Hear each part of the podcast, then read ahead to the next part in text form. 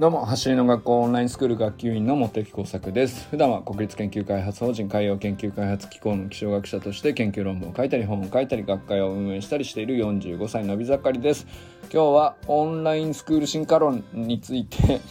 ご紹介ですかね、えー、オンラインスクールのそうだなまあ人数の変遷とかね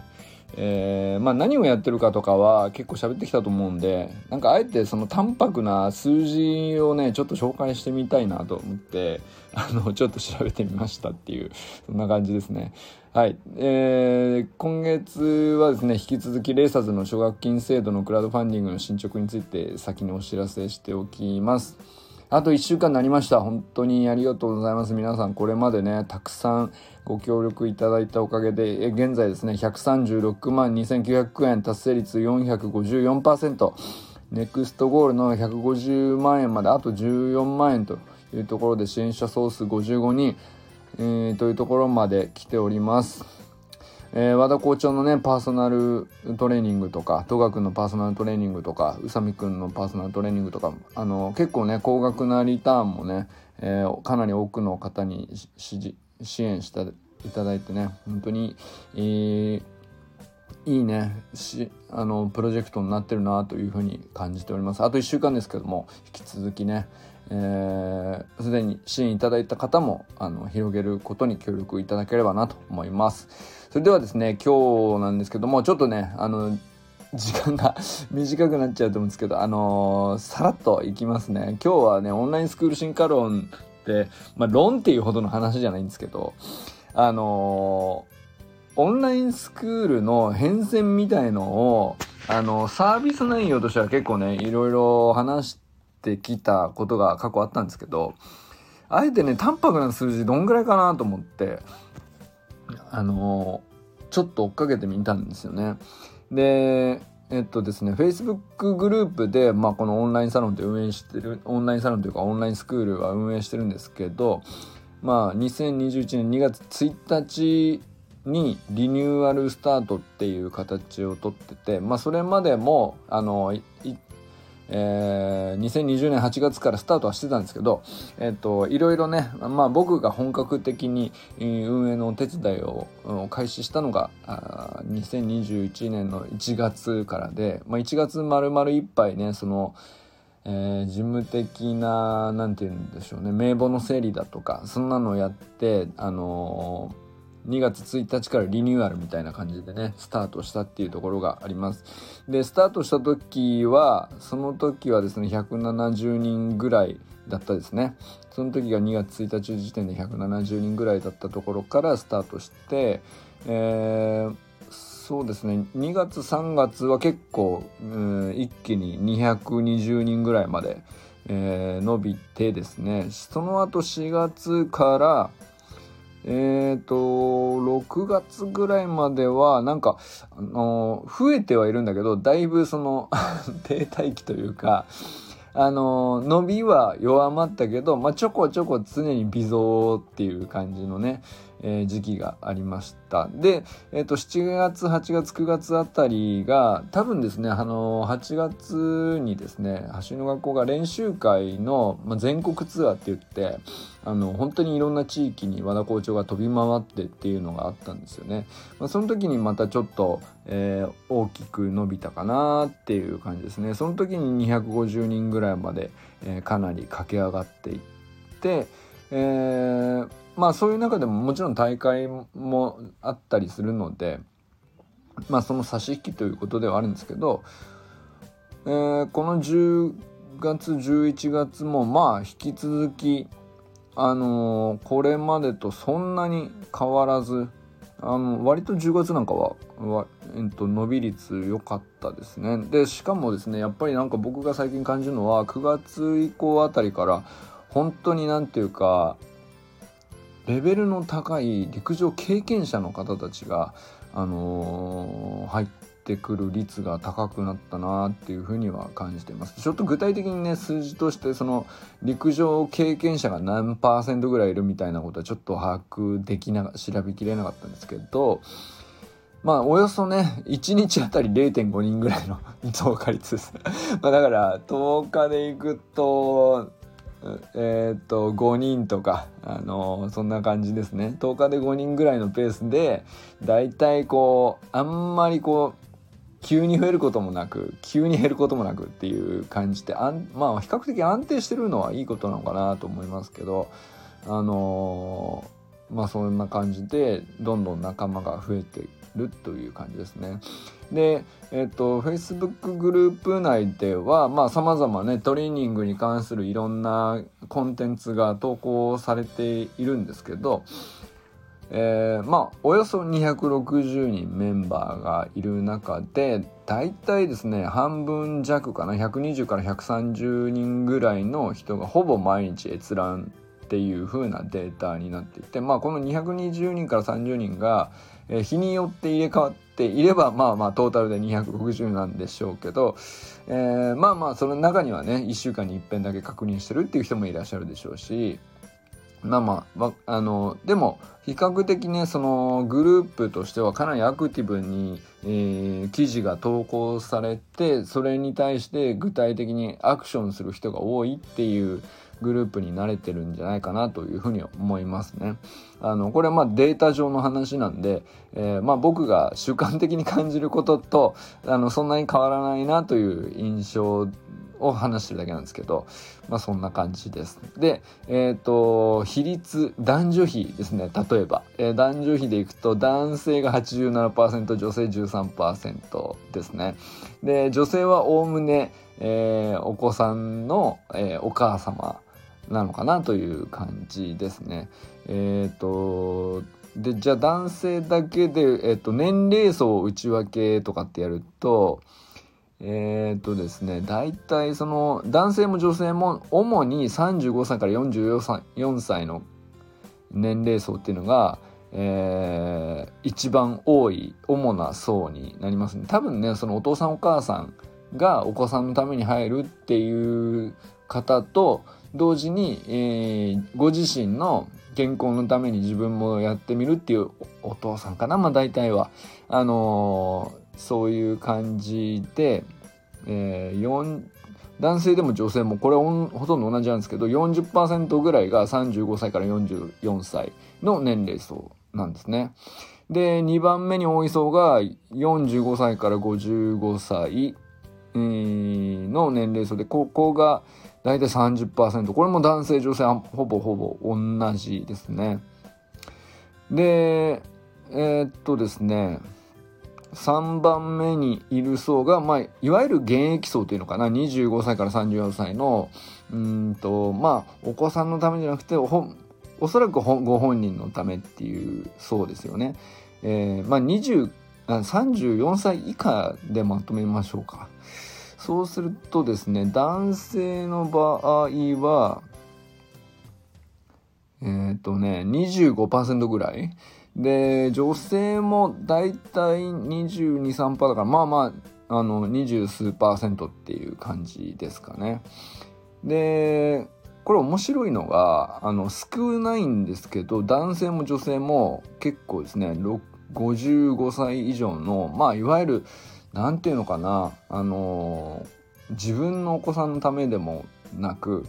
で現役バリバリっていう年齢ではないんだけどあのチャレンジしているっていう方ですね。でこれが結構5%ぐらいいらっしゃるんですよ。でこれは女性もあのはっきり、えー、ちゃんとそのマスターズ陸上とかねあの参加してるって顔が思い浮かぶメンバーが何人かいらっしゃってあのここがねちゃんといらっしゃるっていうのは僕はこのオンラインスクールのすごく大きな特徴だなと思っていてなかなかこういう陸上のまあ陸上っていうのかなスプリントに関して学ぶ団体っていろいろあると思うんですけどここの年齢層がちゃんとある程度のうん人数いるっていうのは結構ねあの大きな特徴なんじゃないかなと思うんですよね。なんでかっていうとまあその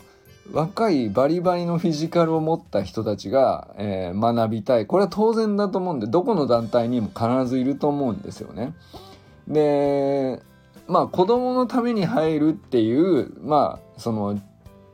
40代前後の人たちがいるっていうのもまあいそうだなって思うじゃないですか。で多分ですけど一番特徴的なのがこの60代とか50代とかがあのちゃんと頑張ろうとしているっていうでそれをきちんとその受け入れる体制になっていて、えー、その人たちが実際にまだその年齢になっても